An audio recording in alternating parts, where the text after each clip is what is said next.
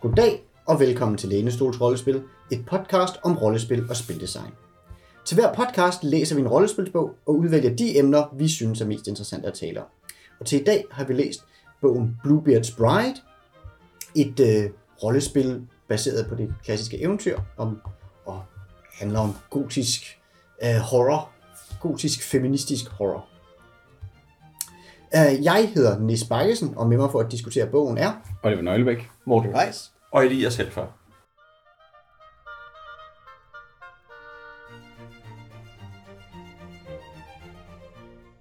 Elias. Kan du ikke give lidt af baggrunden for den her bog? Jo, det kan du tro.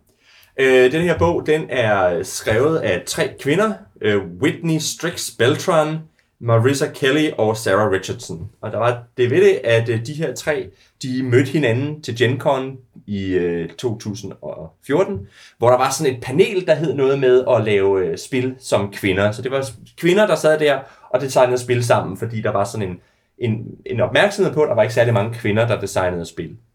Og der blev de her tre sat i gruppe sammen, og så begyndte de at, at snakke om det her eventyr, Blåskæg, øh, som jo er det her eventyr, hvor en ung kvinde bliver gift med den her mand med det meget øh, sådan blå skæg, og øh, så får hun nøglerne til hans hus, fordi han skal på forretningsrejser for at vide, at hun må gå ind i alle rummene på slottet på nær et. Et rum, som var hans private, der måtte hun ikke gå ind. Og så går det selvfølgelig hverken værre eller bedre, end at hun går der ind, taber nøglen, der er en blodplet på nøglen, så da han kommer hjem, kan han se, at hun har været derinde. For det, der nemlig er derinde, det er selvfølgelig, spoiler warning, at han har en masse tidligere koner, som han har slået ihjel, og de er alle sammen derinde. Og det er så det, de har baseret det her eventyr på. Eller den her, den her øh, spil på. Øhm, så det er altså et, øh, et, et horror-rollespil. Det er sådan et feministisk horror-rollespil, der tager udgangspunkt i Vincent Bakers Powered by the Apocalypse. Ja. Og det nu sagde du, de fandt sammen i 2014. Hvornår kom det her faktisk ud?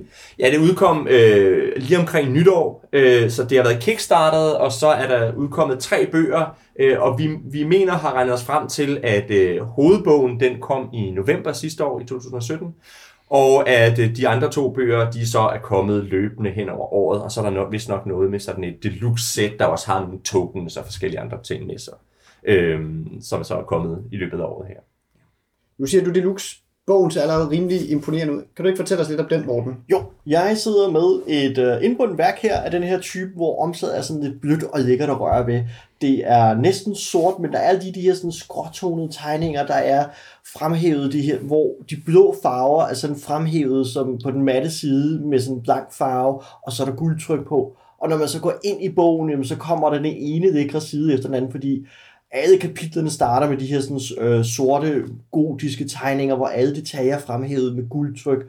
Øhm, og siderne inde i bogen her, alle som sådan sætter op med lækre, lækre øh, rammer med mønstre, øh, en, en rar, blød skrift, fine tekstbokse, og der er simpelthen gemt guldtryk rundt om i hele bogen. Så det er, hvad skal jeg sige, en af de smukkeste rollespilsudgivelser, jeg nogensinde har set. Altså, den er virkelig, virkelig flot. Og det er selvfølgelig en luksusudgivelse, der er sådan en fin alt fra den nødvendige, eller ikke nødvendige, men det mente den her sådan, øh, bogmærkesnor til, at øh, man har leget med skriften, sådan at vi har en den her standardskrift, og så spørger ord i, rundt om i teksten med en lysere grå skrift. Så det er sådan, hvad skal jeg sige, en meget stemningsfyldt og en meget smuk tekst at sidde med, som på, på den måde et eller andet sted understreger det, vi skal til at sidde og læse og snakke om her.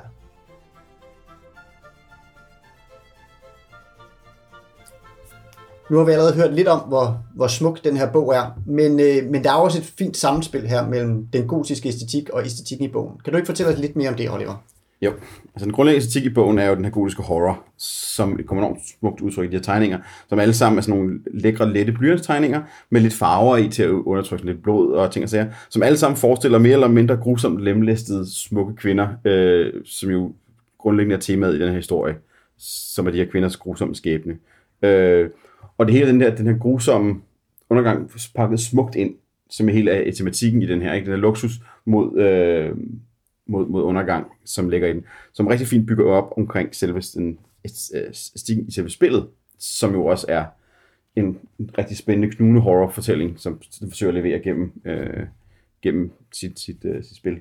Øh, Ja, og det, øh, det sjove er jo også altså, sådan en formidling at i, gennem teksten, som også prøver at bakke næste gang op. Jeg, jeg kan selv huske, at det var meget klaustrofobisk at læse eksemplerne i den og reglerne, og hvordan tingene sådan pakker sig sammen i den her fine knu- maskine, der langsomt drejer en ind i en, i en uundgåelig skæbne øh, i den. Den, den har lidt, øh, lidt, lidt svagheder øh, i forhold til det, fordi den, er, den, er, den tager den der Vincent Bakerske direkte tale stemning ind i den, og det bliver nogle gange lidt svært at, at få overblik over teksten, når den er så direkte talende til en som, som spilleder øh, i den. Og så, så er det fordi, at, at den, den rammer den her amerikanske indie-stil, som er meget en, øh, sådan en øh, mester-lærling-stil at køre spil på, hvor man møder op til på en kon, så er der en, der kører sådan et de her spil for en, så lærer man stilen verbalt ved at spille spil, og så kan man tage det med hjem og spille med de andre. Og det gør det rigtig svært, når man sidder her i Danmark med sådan en bog som den her, og fange præcis, hvad det er for en samtale, der foregår i den øh, omkring den. Og det er sådan, hvis Becker har gjort rigtig meget eksplicit i sin bog, er ikke til, til samme måde til stede her. Så skal man inferere gennem teksten, som er enormt stemningsfuld og leverer det rigtig fint, men det gør, at der kommer nogle huller i formidlingen, og nogle, sådan nogle usagte ting i den, der opstår. Øhm, man kan godt mærke, at de har spiltestet rigtig meget, men det gør også, at de er blevet sådan meget øh, fanget i deres spiltestbillede af, hvad, hvad spillet er øh, nogle steder, og ikke så gode til at se, hvordan andre måske kunne spille tingene. Øhm, så der er lidt svaghed der i formidlingen. Jeg tænker, at inden vi fortsætter, så kunne jeg godt tænke mig at indskyde en spoiler warning her øhm, for vores kære lytter, fordi det her spil her er ikke kun et, et system, som, Power, øh, som Apocalypse World er det. Det er også en, hvad skal jeg sige, en specifik historie, og for folk, der går på rollespilskonter, som Faster eller Vikingkon, så er det her nærmest et konscenarie. Og det sidste del af bogen her, der beskriver så at sige, hvad skal jeg sige, hvordan spillet strukturerer handlingen, og der er en slutning, og for folk, der har tænkt sig at spille øh, Bluebeard's Bluebeard Sprite som spiller, jamen, så, er det, så kan vi altså komme til at spoile det ved, at øh, uh, snakke, når vi kommer til at snakke om det, fordi det er en slutning, der har en, en fin overraskelse, det vil jeg lige advare mod, at for folk, der har tænkt sig at spille det, så muligvis ikke lytte med længere herfra. Uh, giv det, overlade det til dig spillet, hvis det er. Det man kan sige, du kan sagtens spille det, selvom du har hørt med her, men ja. det er klart, der er noget i strukturen, som kan være sjovere, hvis du ikke har læst det. Ja, det er i hvert fald en førstegangsoplevelse. Ja, da jeg begyndte at læse bogen, så sad jeg og tænkte, at det er ærgerligt, det her, at jeg nu skal læse den til podcastet, fordi jeg vil faktisk rigtig gerne have spillet det her, øh, uden at vide, hvad, hvad altså, øh, detaljerne i det, øh, og se maskineriet bagved, ja. øh, er ren lyst, øh, faktisk. Så vil jeg lige tage os tilbage til, øh, til æstetikken. Fordi der er en ting, nu er Oliver jo meget billedmenneske, jeg er meget et ordmenneske, og der er en feature i øh, måden, det her layoutet på, som jeg rigtig godt kunne lide. Der er nemlig sådan nogle, øh, at det er jo hele er jo layoutet med, jeg ved ikke, hvad det er for en font, men en rigtig pæn font, og så ind imellem er der nogle fremhævninger i sådan noget, øh, øh, sådan lidt krasset, øh, øh, hvad hedder sådan noget, øh, håndskriftsagtigt, sådan, det ligner noget, der er skrevet i, jeg havde nær sagt, i blod på en væg, eller sådan på den der måde. Ikke? Det er ofte nogle ord, der bliver gentaget, men nogle gange er det også nogle ord, der bliver forvrænget. Og, øh, og det kunne for eksempel være, øh, øh, der er sådan noget her, hvor, hvor de har sådan noget med, øh, øh, hvordan man bruger de her moves og så videre. Ikke?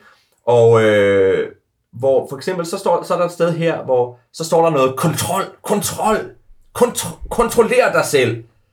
Øhm, altså, der er sådan nogle ting, der bliver fremhævet med den her skrift, som på mange, nogle gange kommenterer lidt på det, der bliver sagt, men som også fremhæver nogle af de ting, der ligger under facaden i, øh, i hele spillet. Ikke? Og det synes jeg er en enorm effektiv måde at, kommun- at kommunikere nogle af de temaer og de sådan øh, billeder, der også ligger i det. Fordi det er sådan en form for horror, hvor der ligger ting under overfladen. Og det bliver meget tydeligt og meget elegant kommunikeret af de her fremhævninger i teksten. Så det kan jeg, øh, det synes jeg er rigtig fint. Ja, det var også en detalje, jeg var rigtig glad for. Hele tiden at have den der fornemmelse, at man sidder og læser teksten, og så er der lige pludselig en stemme bagved teksten, der siger noget, eller understreger noget. Det, det var nemlig noget, en, en del, jeg også var meget fascineret af ved læsningen af teksten her. Ja, jeg må nok indrømme, at det virkede... No, nogle gange, jeg, jeg, jeg kunne sagtens se ideen i det, nogle gange synes jeg, det virkede sådan lidt for, lidt forstyrrende, eller, eller sådan, eller nogle gange sådan lidt for smart, øh, på en eller anden måde. Det, det, jeg, jeg tror, man skulle, man skal være i stemning til at blive talt til på den måde, når man læser den her bog. Jeg, jeg, jeg tror lidt, lidt det er det. Altså ligesom, hvad man siger, ligesom den, som Oliver var inde på, at de har måske sådan spiltestet det her meget og været inde i et sprog, så hvad kan man sige, den måde, den taler til en på, når man læser den, skal man også, hvad kan man sige, det er en bog, man skal læse med og ikke mod. Og det er der mange bøger, man skal. Det er ikke, det er ikke en kritik. Altså, jeg, jeg kan sagtens forstå, hvorfor det virker godt, men noget af bogen fik jeg bare læst, mens jeg var sådan lidt mere, ja. Um, øhm, og, så, og så bliver der bare ligesom så kommer det til at virke lidt mere smart. Ikke? Altså, hvor en mere neutral tekst kan være sådan, kan man så også bedre sådan gå ind på med forskelligt humør. Omvendt tænker jeg også, at det den også gør meget, den her bog, det er, at den fortæller dig rigtig, på rigtig mange forskellige måder, hvad det er for en bog, det her. Og hvis du tænker med til det der, så er det ikke sikkert, at du skal spille spillet. Helt sikkert. Altså, og, og det, fordi en ting er, at den er flot, og en ting er, altså, jeg, og jeg er enormt vild med den måde, den er holdt i, i, altså det er så meget sort og hvid og guld og blå og rød, ikke? At det er sådan nogle meget, meget bevidste farvevalg, og der er sådan noget, som gør den meget lækker. Men det betyder også, at den fortæller os også rigtig meget, hvad det er, det handler om. Det handler om noget, der ser smukt ud, men er forfærdeligt. Altså, Den har, den har en meget specifik fortælling, den, den leverer, og det er det, den hele tiden øh, kommer ind mod. Øh, Ja. Både med, med, med illustrationerne i den, med, med layoutet og med, med tekstens øh, tone og ting og sager. Altså, den er meget skarpt fokuseret. ja, Helt sikkert. Og det synes jeg, og og der kan man sige, der, det er der mange andre systemer, der godt kunne lære noget af, ikke? Altså at, at ja, hvis jeg skal tage et grelt eksempel, så hvis man kigger på GURPS, ikke? Men, men, men, men der er også mange andre af de, også af de ting, vi har kigget på, som ikke, altså, nogle af dem gør det rigtig godt. Jeg synes for eksempel, altså, jeg synes faktisk, at Apocalypse World gør det rigtig fint. Øhm, øh, vi har også, nu har vi sidste gang kigget vi på Paranoia, hvis vi skal tage et tidligt eksempel på noget, der også gør det fint, ikke? at der er også sådan noget med sådan nogle, nogle kasser og nogle forskellige ting, som, som understreger, hvad det er, man skal spille. Men det synes jeg, jeg synes, det er væsentligt, at et rollespil tænker over, hvordan formidler jeg, ikke kun med ord, men også med øh, det visuelle ja. og, og, og læseindtrykket. Øh, og det synes jeg, at det her gør ret interessant. Det, altså, ja, jeg, jeg, jeg giver dig på mange måder ret, og jeg, jeg kan tænke, altså, fordi du har helt sikkert ret i, at der, det er også et element af, at jeg skal måske bare ikke spille det her spil. Men jeg synes også, at der er nogle gange, hvor der er sådan lidt, øhm, det kan godt være, at det vil tage længere tid at formidle det, uden at formidle det på alle kanaler på en gang. Omvendt så skal jeg også næsten lære et formidlingssprog, eller den, hvad man siger, den påtvinger et formidlingssprog, hvor hvis jeg læste noget mere neutralt, så kunne jeg vende mig til, hvad det var. Hvorimod det her med ligesom at, at have det her spøgel, de her spøgelsesord omkring, og sådan noget, det er ligesom sådan et formidlingssprog, som jeg skal lære at forstå undervejs, mens jeg lærer at læse spillet. Og det, det er fedt, hvis jeg ligesom er fanget af det allerede, så for, øh, og, og hugt, men det er ikke nødvendigvis fedt, hvis jeg ligesom lige skal finde ud af, om det her det er noget for mig. Jeg giver ret i, den, den, rammer ned øh, og gør det ikke bedre, at systemet er lidt, er lidt øh, underformidlet på mange områder. Det er ikke klart formidlet. De, de, bruger, de bruger lidt for meget tid på at sætte stemning i forhold til at sætte nogle ret klare... Fordi jeg tror, systemet er ret simpelt, når man så kommer til det, men det er bare ikke på nogen steder sådan firkantet forklaret, hvordan tingene mekanisk fungerer, og hvad man skal være opmærksom på, og sådan nogle ting øh, i, den, i, den, i regi. Det virker ikke vigtigt for dem, men desværre er det ret vigtigt for os andre, der rent gerne vil køre det, uden at have set dem gøre det først. Øh, så der kan jeg godt følge Nis i, i den der. Endnu et øh, æstetisk element, som jeg synes, det kunne være spændende at høre lidt om, det er det her med, hvordan man sætter scener i det her spil. Mm-hmm. Fordi det er jo også noget, som jeg synes er, er sådan hardcore æstetik, så er der ikke lige nogen af jer, der kan fortælle, hvordan det er, man sætter en, starter en scene i det her. Jo, det kan jeg godt gøre, men det kommer også lidt ind på noget af det, vi kommer til senere. Men nu tager vi den lige kort her, og så kan vi komme nærmere ind i, i mekanikken senere. Måden, man, man, øh, man sætter en scene, det er jo sådan, at øh, der er ikke en spilleder, der er en groundskeeper, altså en, en øh, hvad, hvad, hvad hedder det på dansk? En, øh, ja, ikke en pedel, men altså en, øh, der er sådan en, en, en der, der passer, pa, passer på jorden, ikke? En hovmester-type. Hovmester, ja. Hvad, hvad sagde Eller du? husholder. Husholder, ja, der er en Husholder er.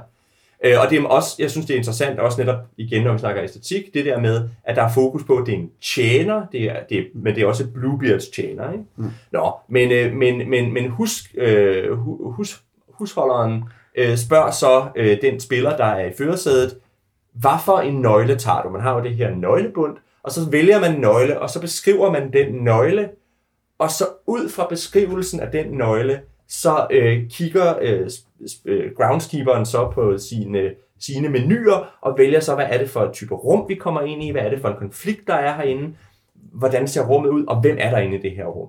Så det er, det er, øh, det er, sådan, en, det er sådan en samtale imellem spiller og spilleder, hvor spiller, spillederen faktisk ikke har forberedt en masse rum, men finder på dem baseret på, hvad spillerne bringer i spil.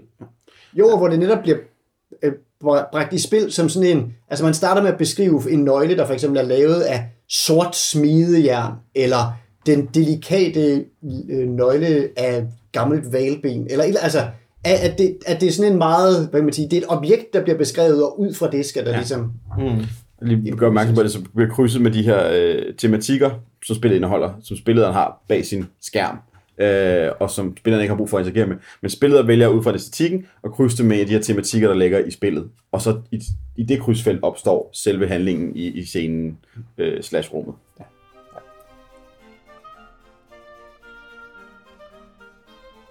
Ja. Det er, hvad vi herfra skal bevæge os videre og se, hvordan... Det her det er jo et Powered by the Apocalypse-spil. Men lidt specielt, eller der er i hvert fald nogle specielle twists, som... Kan du fortælle os lidt om dem, Morten? Jeg kan godt komme lidt ind på det, ja. Øhm, først og fremmest kan man jo starte med at lytte til vores episode om uh, The Apocalypse World, fordi det regelsystem, der er deri, er jo det, der driver øh, uh, Bluebeard's Bride mere eller mindre. Det er inspireret af, uh, men det henter også sin inspiration fra en anden uh, Øh, Powered by the Apocalypse rollespil, nemlig Undying, som indførte en, hvad skal jeg sige, en større grad af et terningløst udgave af Apocalypse-reglerne, som øh, uh, Bluebeard's Bride også arbejder med. Det vil sige, at terning, spilmekanisk, øh, når man ruller terning af det her, så ruller man to sekses, og lægger den relevant færdighed til, og håber på, at man ruller godt nok. Ruller man for, øh, mindre sekser ned efter, så så en terning typisk fejl, 7 til 9, så er det succes med en, med en konsekvens, en uheldig konsekvens, en, en kompromis af en art og 10 op efter, så er det en succes. Det er sådan kernen i det her, som driver det af. Men mange handlingerne er tilsvarende også, hvad skal jeg sige, uden terninger, hvor man, hvad skal jeg sige, når man foretager sig noget, så oversætter vi det til at kalde det et move. Man kan enten, hvad skal jeg sige, åbenlyst erklære, at jeg vil godt lave et move, at kigge rundt i rummet efter trusler, men man kan egentlig også bare beskrive sin handling, og så oversætter spillet og siger, den måde, du kigger rundt i rummet på, forstår jeg som værende, du kigger efter trusler, ergo tager jeg så og ser, hvad følger af det, det move, der er at kigge efter trusler. Så på den måde, så har man, hvad skal jeg sige, en, en række kodificerede handlinger, eller handlinger, som man så oversætter til en kode, som har en, en følge, en, en spilmekanisk følge, eller rettere en, en, en, en kulørmæssig øh, følge, vores billeder beskriver noget, præsenterer noget andet, siger, da du kigger dig rundt, så opdager du lige pludselig, der står en husholder, eller en tjener øh, med blødende øjne over ved, ved spejlet, som nu vender sig og kigger mod dig. Um, på den måde, så kan man ligesom sige, spillet, spilleren opfordrer til, at jeg vil godt finde ud af, om der er noget fejl derinde, spillet og reagere ved det. Og på den måde, så at øh, strukturere mekanikkerne i det her system, dialogen mellem os. Og det er så, hvad skal jeg sige, kernen i det. Så noget af det, der, der gør det særligt, er, at der er kun én person til stede, øh, men vi er fire spillere om den. Det vil sige, vi er fire aspekter, eller efter antal spiller, men tre til fire aspekter af den her kvinde, som skiftes til at dominere. Øh, man kan enten få frarevet sin øh, kontrol med det, og ligesom overgive det til en anden, eller man kan øh, fragive kontrollen, når man føler, okay, det her det er for fejl for mit aspekt af personligheden, nu fragiver jeg kontrollen og overlader besværet eller faren i den her scene til en anden. Så det vil sige, at alle spillere kan ligesom tale ind og sige, jeg synes, vi kan gøre det her, jeg synes, vi kan gøre sådan her, men den spiller, der er siddet, er den, der afgør udfaldet. Og hver spiller har ligesom deres, øh, hvad skal jeg sige, hver aspekt har sin personlighedstræk og sine temaer og sine særlige måder at forholde sig til øh, tingene på, alt fra om hun er heksen, eller moderen, eller jomfruen osv. Der er ligesom de her sådan, der er arketypiske kvindelige aspekter, som er det, man bygger sin karakter, hver spiller bygger sin karakter op over, øhm, som er det, som, hvad skal jeg sige, og det, ja, det er vel egentlig blot, at, hvad skal jeg sige, meget kort fortalt, regelsystemet i øh, Bluebeard's Ride. og det er jo, hvad skal jeg sige, et system, vi ved fra andre, øh, altså fra, fra Apocalypse World og andre Powered by Apocalypse, at det i sig selv fungerer rigtig, rigtig godt. Men jeg ser også det her som værende en, en sværere version af det system her. Det er et system, der forekommer mig, at som Oliver var inde på, at det her det er noget, de har hvad skal jeg sige, udviklet, spillet, udviklet, spillet, de har spillet sig ind i det, og derfor ret opøvet i systemet, men som spillet føler jeg, hvad skal jeg sige, når jeg læser som spillet, så er sådan lidt, okay, jeg skal ind og tage charge her, jeg skal improvisere rigtig meget med de rum, som spillerne inviterer mig til, og så skal jeg stadig hjælpe spillerne til at forstå de moves, der er, fordi der er, hvad skal jeg sige, der er ikke den samme grad af terningkast. Men der synes jeg også, at det er interessant at se, at der er en anden vægtning af moves, end der for eksempel er i Apocalypse World. Hvis vi skal snakke om Apocalypse World, så er der flere forskellige typer moves, men lad os nu være meget grov og sige, at der er nogle handlemoves, altså det er sådan noget som act under fire, eller, eller hvad det hedder, altså, altså hvor man gør et eller andet. Og så er der øh, informationsmoves. Der er nogle få af dem, sådan noget reader sitch, øh, reader person, øh, open your brain. Der er sådan nogle moves, hvor man beder spillederen om at finde på nogle oplysninger. Øh, om det sted, hvor man er nu. Men hvis du kigger på Bluebeard Sprite, så er der, jeg tror, der er måske tre handlemoves, som i virkeligheden lige så meget skaber nye oplysninger, og resten er i virkeligheden oplysningsmoves. Så det er næsten alle de moves, der er, er moves, der beder spillet om at finde på noget. Og det tror jeg også handler om, hvad det er for en genre. At for det første, Apocalypse World er en action-genre i en eller anden grad. Det her er horror, mm. hvor det er meget noget, der sker mod en. Altså at, at, og også det der med, at det også meget er et, en oplevelse, at man går ud og at hele ideen er, at hun går rundt i alle de her rum og oplever slottet.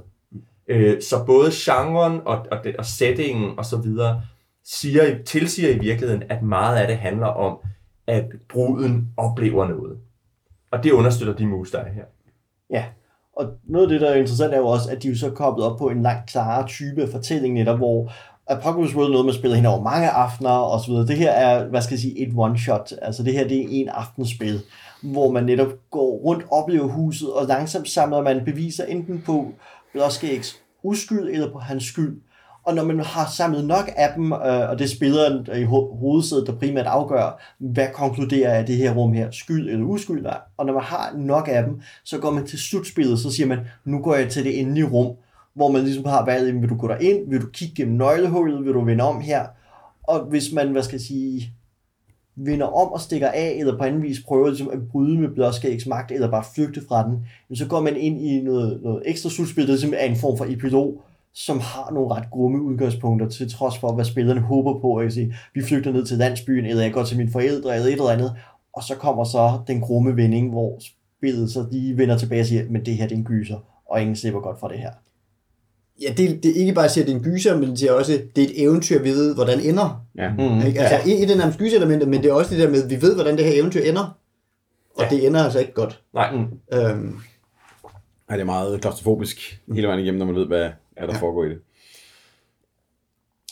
Der er et par ting i det, som jeg synes er... Øh, der er mange ting i det her, jeg synes er ret interessant. Noget af det, som jeg synes er interessant, det er, at det er ikke helt klart, eller det er ikke engang helt, helt klart, men det er ikke helt defineret, om det er et, øh, et spil, hvor man spiller med hinanden, eller mod hinanden. Altså, der, det er ja. meget tydeligt, at der ligger en åbning for begge dele. Bortset fra, det er sådan, man kan tage noget skade i løbet af spillet. Øh, sådan noget, noget, jeg kan ikke huske, hvad det kalder Traume. det. Traume, ja. Og hvis, man, hvis en spiller får nok traume, så, så forvidrer han, så, eller hun, vi skal sige hun, fordi det er jo, man er jo bruden. Øh, man shatter, altså sådan ja. spejl, ikke? man bliver knust. Og når man er knust, og igen, nu spoiler vi noget mere, ikke? fordi når man bliver knust, så bliver man en hjælpespilleder. Og her er det meget tydeligt, at spillederen er ikke jeres ven. Mm. Og at, at en, en, en, øh, en facet, der er blevet knust, er rigtig meget imod jer, og får en instruktion på, nu skal du gå ind og rigtig ramme de andre, og komme på ting, der er øh, ubehagelige og venlige. Øh, og det synes jeg er interessant på mange måder, ikke? fordi det betyder, at når du er død, så er det ikke bare sådan med, sådan læner man så tilbage, og nu er jeg ude. Nej, så får du en opgave, hvor du, det handler om, at du skal stikke kniven i dem, der måske har været dine venner lige før. Ikke? Mm-hmm. Jeg må også, også, men også op til øh, hele den her traumating, som er den største problem i bogen, det er, at der ikke er forklaret en vigtig regel, som er, at når den person, der sidder i førersædet, tager traumer, så kan de vælge, om de vil beholde dem til sig selv og tage al skaden selv, eller dele dem ud til resten af dem. Der står ikke nogen steder, hvordan det foregår mekanisk i bogen. Jeg har tjekket, jeg har læst den igennem øh, to gange nu. Jeg kunne ikke finde nogen steder, men det er det, de bruger alle eksemplerne på, sådan spilledervalg, eller spillervalg, i forhold til PvP eller kollektivt. Ikke? At, vil jeg bære smerten, eller dele den med mine søstre? Øhm, Og, og, og det, der står ikke, om, om man tager, om det handler om, at hvis jeg får to skader, så tager jeg to, eller også så får jeg en, og du får en, eller om det er, at alle får to. Ja, ja, det er det. Der, der er ikke nogen detaljer omkring det. Det er sådan lidt, åh, det er ærgerligt, når de bruger ja. det så mange steder i eksemplerne. Ja.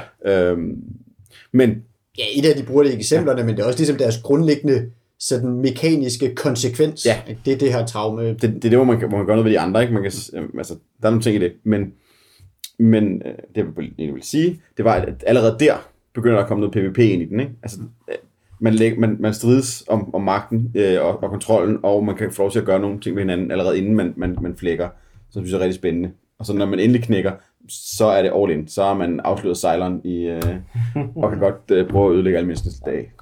Og der er måske også en sjov ting at fremhæve, at øh, en af de moves, der er også, er, hvad skal jeg sige, en rigtig fin afspejling af den stemning, som spillet gerne vil have ind.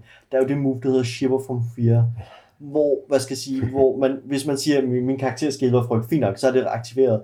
Men hvis de andre spillere observerer spilleren skælve af frygt, eller på anden vis ud, ja, øh, give udtryk for ubehag øh, ved ord eller opførsel eller lignende, så er det move også aktiveret. Det vil sige, hvis spilleren, øh, ikke når man spiller sin karakter, men som spiller ved bordet, Ja.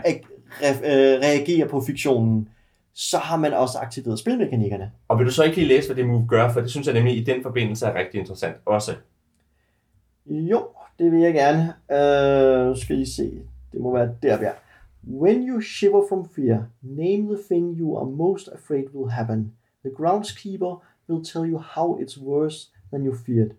Keep the ring and choose two, or pass the ring and choose one. Ja. Og så kommer sådan en standard spil ting, men, øh, men ja, den, den er fascinerende, den der med, at husholderen så forværrer det, Ja. man siger, jeg frygter det her vil ske, og, nu, og så kommer spillet ind og siger, og nu gør jeg det værre. Men det er så meget værre. Ja. Ja, lige præcis. Og det er måske lige værd sådan rent spilmekanisk at nævne det der med The Ring. Det er naturligvis din hvilesesring, som du har som brud, og det er ligesom tegnet på, om du er den der karakter, der er i kontrol. Der, sidder i førersædet. Der sidder i førersædet lige nu. Ja, og det er gerne en fysisk ring, man egentlig der vandrer mellem Ja, ja, spillerne. Ja. Men og, også, og det er også kun den, der har ringen.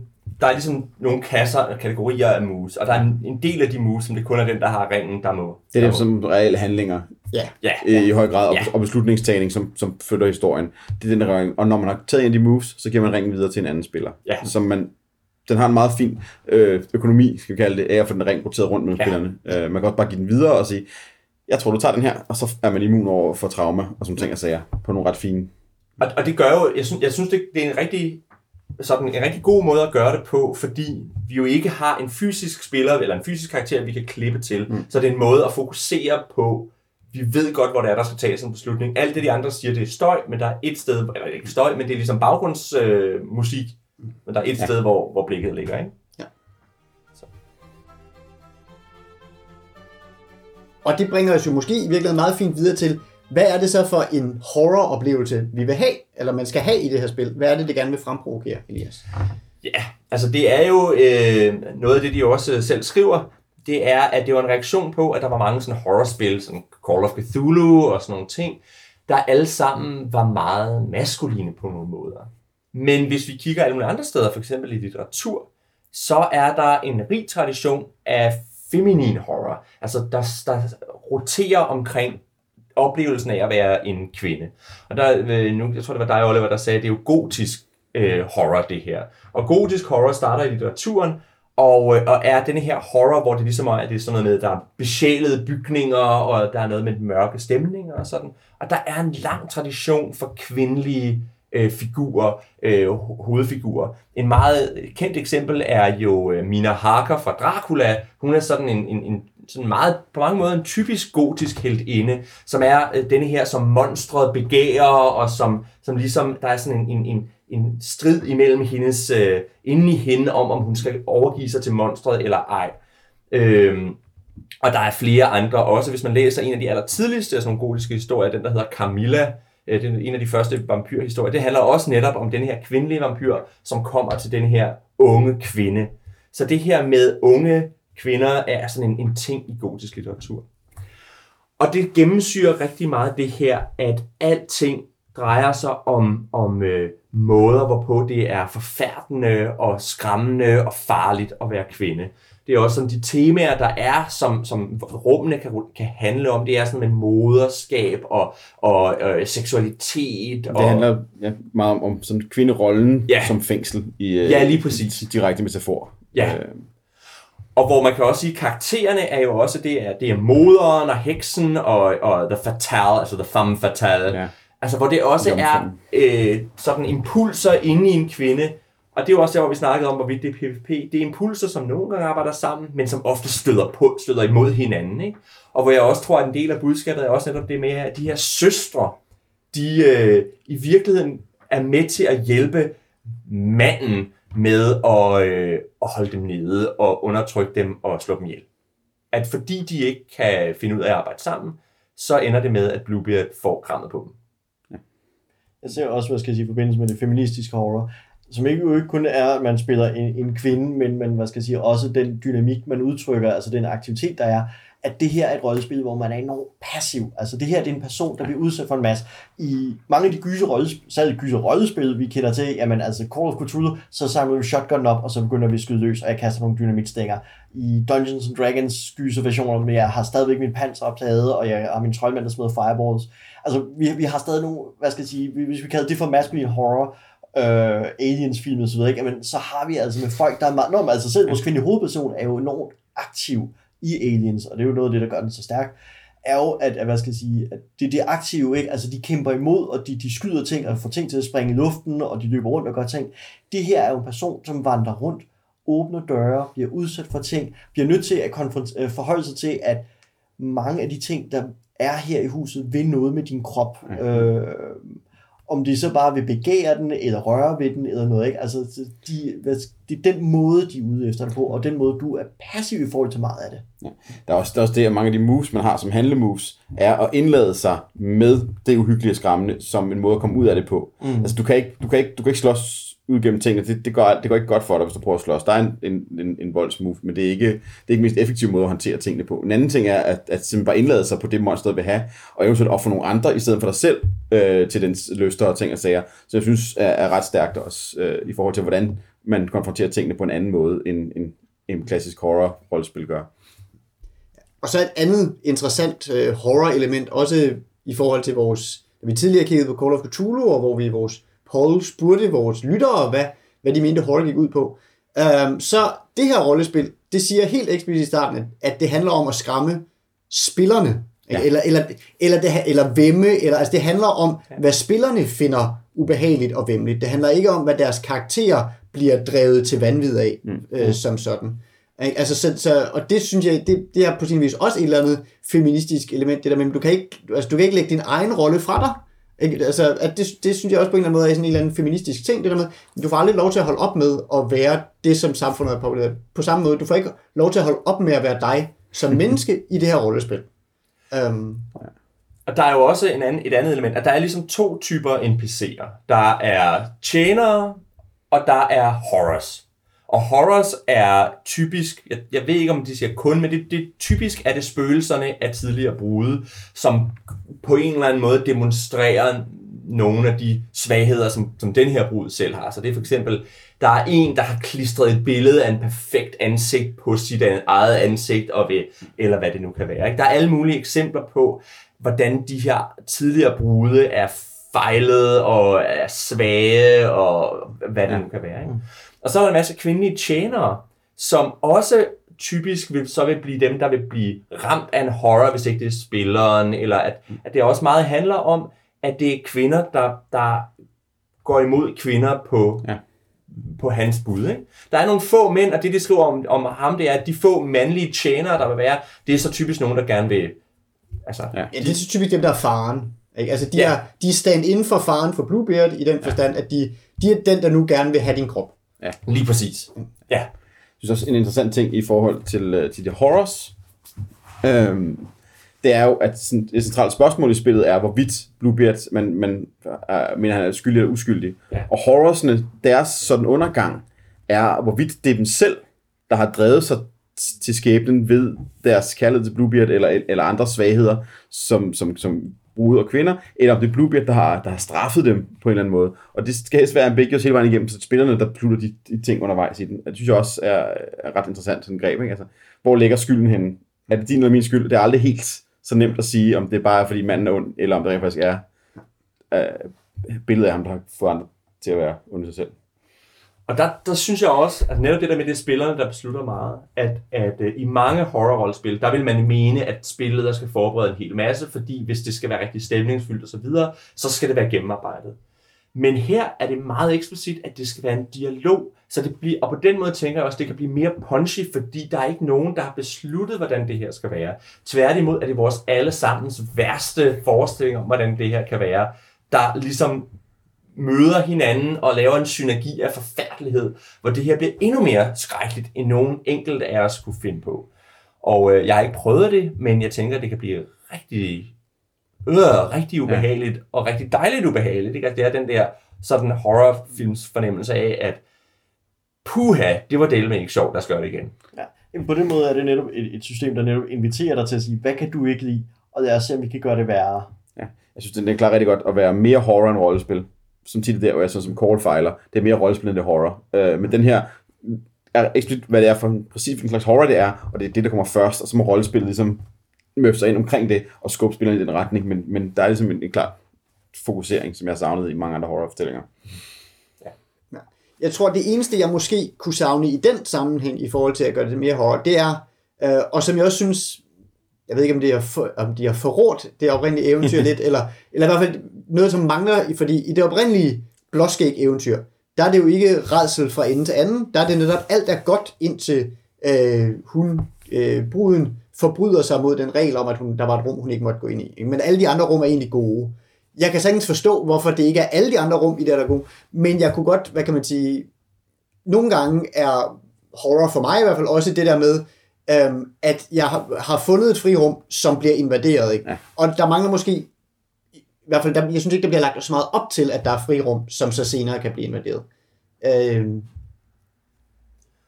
Nej, det, det kan man sikkert sagtens putte, jeg tror godt, man kan putte det ind i det, men jeg synes bare ikke, altså, tingene bliver sådan, der bliver lagt op til, at ting bliver twistet ret hurtigt, ikke? fra jeg oplever et rum, så det kan godt at det ser fint ud, men det er ikke lov til at se fint ud særlig længe, før jeg ligesom er udfordret igen. Altså, der er samlet eskalering i øh, bevægelse i den der, for det er meget et, et horror på et horror på et horror. Øh, Jo.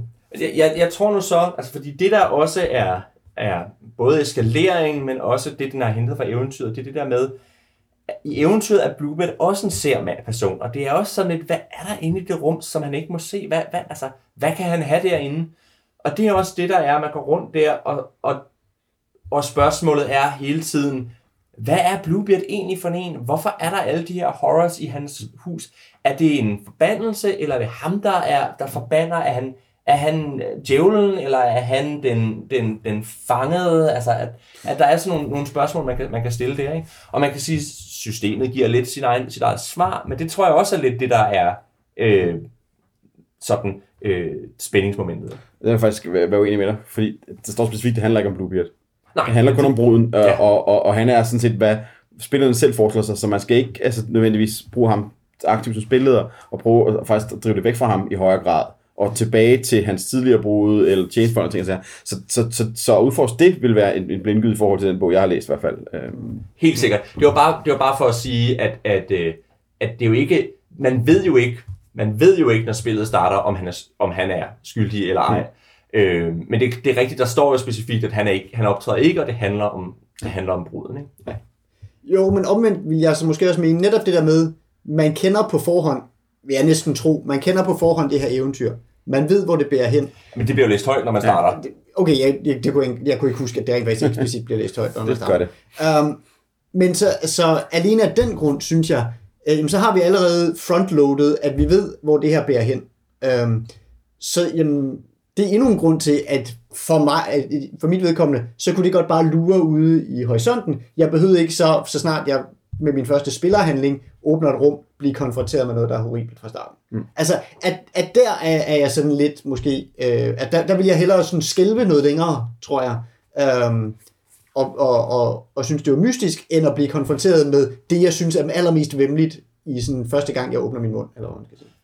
Jeg tror måske heller ikke, det behøver at være det allermest vemmelige første gang. Altså, jeg, jeg, forestiller mig også, at når man bliver varmet op, så altså, at man starter, man starter med, at det bliver sådan, det er sådan lidt, lidt, lidt træls, og så varmer man op, og så ender det med at være rigtig, rigtig Men jeg tror også, det er noget af det der spiltest incest, der, Ja. der, der, spiller ind der, fordi de har en meget klar idé om, hvordan de bliver spillet det her, og det er de ikke så gode til at få formidlet, som Vincent Baker har i Apocalypse World, hvor han ja. virkelig har stoppet op og sagt, stop, hvad gør jeg?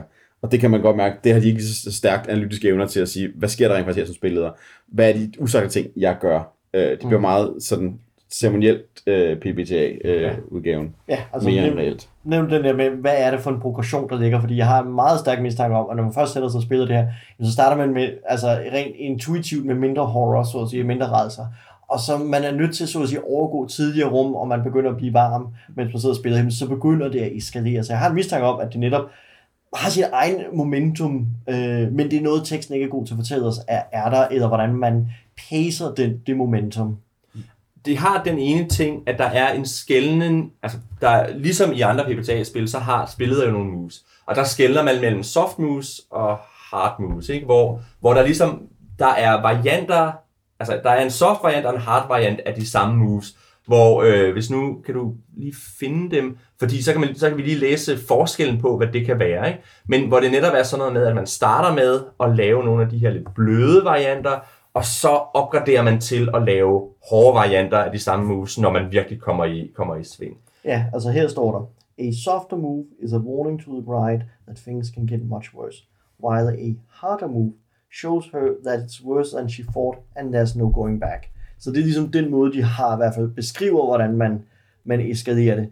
Men jeg tror ikke, de for eksempel har nogle moves, der er specifikt klassificeret. Det er mere, hvordan man farver dem. Det mener jeg. Ja. Øh, Ups, så har vi lige at sende bogen frem og tilbage her Ja. mellem hinanden, mens øh, Øh, desperat Så efter. hvis man lige kigger, så tænker jeg også, noget af det, eskalation, der rent faktisk kommer til at ske, er, at man som spiller har tunet sig ind på, hvad der er skræmmende for spillerne. Og at når, jo mere man kan begynde at reinkorporere deres ting, som de har skælvet over øh, mm. undervejs, så eskalerer tingene helt naturligt i den vej igennem. Ja. Og i starten har man ikke så meget at gribe fat i der, så det bliver mere sådan generisk. Så langt bygger den op der. Så jeg kan godt se, der kommer til at være noget, men det har været rart at få det sådan eksplicit øh, struktureret i, i den her type Ja, spil. og det er nemlig den der, jeg frygtede ikke er implicit i teksten et eller andet sted. Øh, Ja. ja. og Ja. burde have været formuleret tydeligere for, for læseren. Jo, og i hvert fald, hvad man siger, rollespil hænger selvfølgelig altid op på noget synergi, og jeg er nok ret i, at der vil være den der sådan, eskalering, fordi man vil overgå, men omvendt kan der også godt være sådan, den omvendte effekt af, at første gang man bliver spurgt om, hvad der vil være vemmeligt, jamen, så det bedste, man har at referere til, det er det der, man rent faktisk kommer i tanke om først, som det allermest vemmelige. Derefter skal man begynde at finde på ting, som man synes er vemmelige for en, og det er ikke nødvendigvis lige så ubehageligt, som den ens pludselige indskydelse, det man allermindst vil have. Ikke? Altså, så, så altså, jeg kan bare godt se nogle sådan, jeg vil godt have haft noget mere guidance, tror jeg, kort Mm. sagt.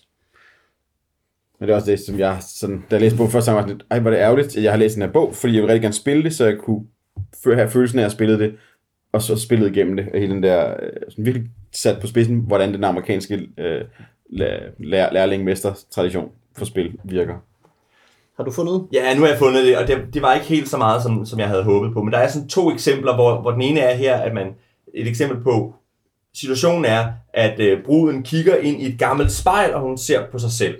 Og det soft move, det er så, at hun kan se, hvordan hendes skin hænger, og hun har, hun har grå hår, og man kan se, hvor gammel hun er ved at blive. Og et hard move, det er, at hun kigger på sin egen refleksion, der så tager et barberblad, og så begynder at skære i hende, og så kan hun mærke blodet, der løber. Ikke? At der er ligesom et eksempel på, hvad vil det sige at lave et soft move, og hvad vil det sige at lave et hard move. Så, så der er ikke helt den der tabel, jeg synes, jeg kunne huske. Nej, det, det, det var det, det jeg mener med, Ja. at, at det er en kulørsforskel, der ligger i dem. Det er ikke to altså, separate moves i den Nej, nej, forstand. præcis, men helt sikkert.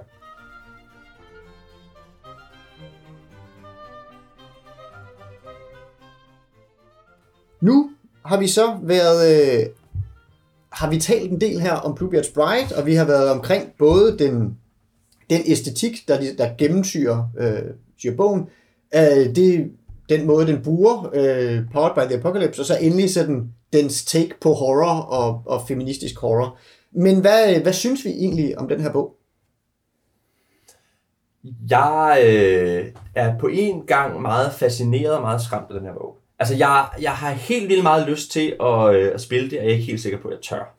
Altså, fordi det, jeg tror, det er et... Øh, jeg tror, det, jeg tror, det kan blive hårdt at spille det, især hvis man spiller med en god spilleder, og jeg tror, det kan være grænseoverskridende og, øh, og alt muligt. Og jeg, og jeg har også lyst til at prøve at spille det, men jeg er ikke sikker på, at jeg kan, for jeg er ikke sikker på, at jeg, jeg har det i mig at lave de der forfærdelige ting, som det kræver, så jeg er bange for, at det, at det vil falde på gulvet, fordi jeg, jeg, jeg er sådan en vatterarm, der øh, sådan en hønisse, der, der laver sådan nogle lidt sådan blødsødende, halvkvædende kvæde, øh, øh, horrors.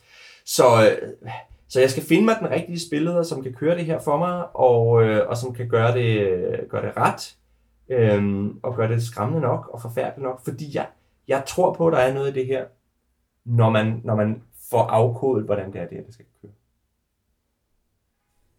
Altså, ligesom du, så er jeg vældig fascineret af det her. Altså, jeg synes, det er en spændende bog. Jeg synes, der er nogle virkelig spændende idéer i det. Og der er også, hvad skal jeg sige, ting i det, hvor jeg tænker, det kunne jeg godt tænke mig at gå ind og stjæle og bruge til at skrive øh, gyserrollespil med. Altså, jeg ser, at der, det er en spændende bog simpelthen at gå på opdagelse i og stjæle idéer fra. Jeg synes også, når jeg læser den, at jeg synes, det forekommer at være et, et svært spil at spille. Det er ikke et, som jeg øh, har super meget lyst til at kaste mig ud. Jeg vil rigtig gerne prøve det, men, men jeg synes også, det er svært.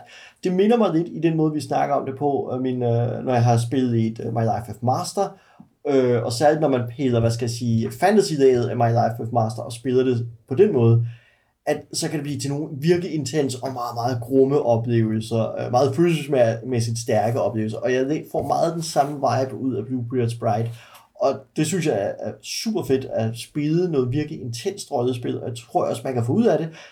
Jeg er bare bekymret for, at første gang jeg sætter mig ned og prøver at køre det her, at det bliver, hvad skal jeg sige, mere en opvarmningsrunde for at finde ud af, hvordan får jeg de her mekanikker under huden osv., hvilket gør mig lidt frustreret, fordi det betyder, at jeg bliver nødt til at køre det to gange. En gang bare med en gruppe for at finde ud af, hvordan fungerer det her, og så egentlig sætte mig ned og køre den rigtige gang bagefter, men med en helt anden gruppe, fordi jeg ikke rigtig kan køre den samme oplevelse med de samme mennesker to gange. Når du siger, at du er lidt bange for at spille det, mener du som spiller eller som spilleder? Øh, det er det primært spilleder. Altså, det er øh, bange for at ikke få øh, realiseret det her i forhold til, hvor spændende det er at sætte sig ned og sætte tid af til at spille det at jeg ikke får realiseret det potentiale, der ligger i det. Øh, det er det, der jeg står med.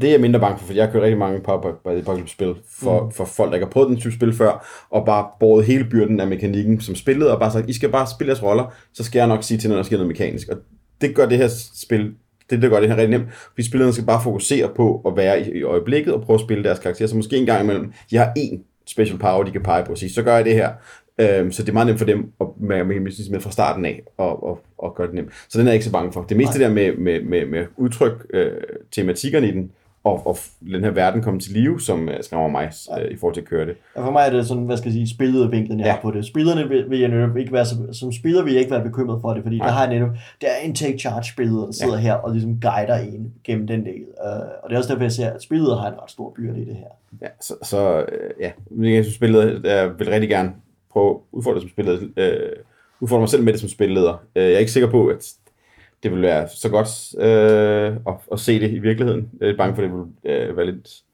sådan skuffende at se det i virkeligheden på en eller anden måde. Øh, så jeg har det fint med at lægge som sådan en artefakt, som giver mig ondt i maven at tænke på. Øh, den knugende fortælling, og inspirere til, hvordan man kan lave horror som handler om noget, øh, og ikke bare er øh, monster med tentakler, der vandrer rundt ud i, i togen. Ja, Altså, jeg tror, som det jo også er blevet måske mere end antydet tidligere her, så det, det har ikke rigtig fanget mig, øhm, det her. Og det tror jeg i virkeligheden, altså jeg tror på en eller anden måde, jeg synes, det er sådan, øh, det hyper sig selv lidt for meget med det her, det skal være, det, at det skal være sådan det mest knugende og intense, og, og der er det bare sådan ligesom, at der har, hvis jeg, øh, nogle, nogle horroragtige oplevelser, som, øh, øh, eller noget, som kunne være sådan knugende og intenst for mig, og give mig sådan en, Øh, altså det, øh, for eksempel, jeg har spillet et, øh, et konscenarie, der handler om, at man spiller en øh, pige, der vil begå selvmord. Uh, og det er sådan en konkret oplevelse, og så kan det godt være, altså fordi det er, der kan jeg projicere mig selv ind, og jeg kan se mig, og jeg kan se den her konkrete frygt, og jeg kan synes, at det er forfærdeligt. Hvorimod at at se i et gotisk spejl og, og skære i mig selv, det er sådan lidt om, der er man, ligesom, jeg er allerede gået ud på den anden side af, hvad der ligesom er, er redselsfuldt for mig. Ikke? Altså, så, så så så kommer jeg til, jeg kommer måske ikke til at sidde og grine af det her, for jeg tror godt, jeg kan blive grebet af stemningen, men, men, men det vil altid på en eller anden måde sådan fall short i forhold til, du har hypet dig selv til det her, det skal være skræmmende for mig, men hvis jeg skal spille det i den der gotiske stil, som du vil have, så bliver det alligevel ikke skræmmende for mig, på en eller anden måde. Altså, øh, måske er det fordi, at den der gotiske stil er, er netop sådan en, jeg har forholdt mig til den i litteratur og så videre. Jeg har ligesom allerede distanceret mig fra den øh, så den, ligger, den, den fanger bare ikke mig på den måde. Det, men jeg synes, det er et vellavet spil, og jeg synes, det er spændende, jeg synes, det er en spændende artefakt, og det var en lækker bog, sådan æstetisk, øh, at sidde og kigge på, øh, og sådan noget. Altså selv, selv når jeg tidligere brokkede mig over dens kommunikationsbrug, så var det ikke, fordi jeg synes, det var spændende. Jeg synes bare, det var sådan lidt meget at tage imod i forhold til at, at blive fanget af stemningen, men jeg synes, det var, det var spændende at se det gjort, og jeg synes, det er en smuk bog, og jeg synes, det er sjovt at tage udgangspunkt i et kendt eventyr, og jeg synes, det er en sjov måde at ligesom øh, det er tit med sådan nogle indgangsspil, at man ligesom gerne vil, alle skal vide, hvor vi er på vej hen. Og der synes jeg, det at sige, vi spiller præcis det her eventyr, og vi læser den der fra starten, det havde jeg jo så glemt, men vi læser den der fra starten, det er en fed måde at sige, vi ved, hvor vi er på vej hen. Øhm, og, så det, og det giver mere frihed til netop at, at gå ind i det der got, øh, gotiske, altså at nyde vimmelsen.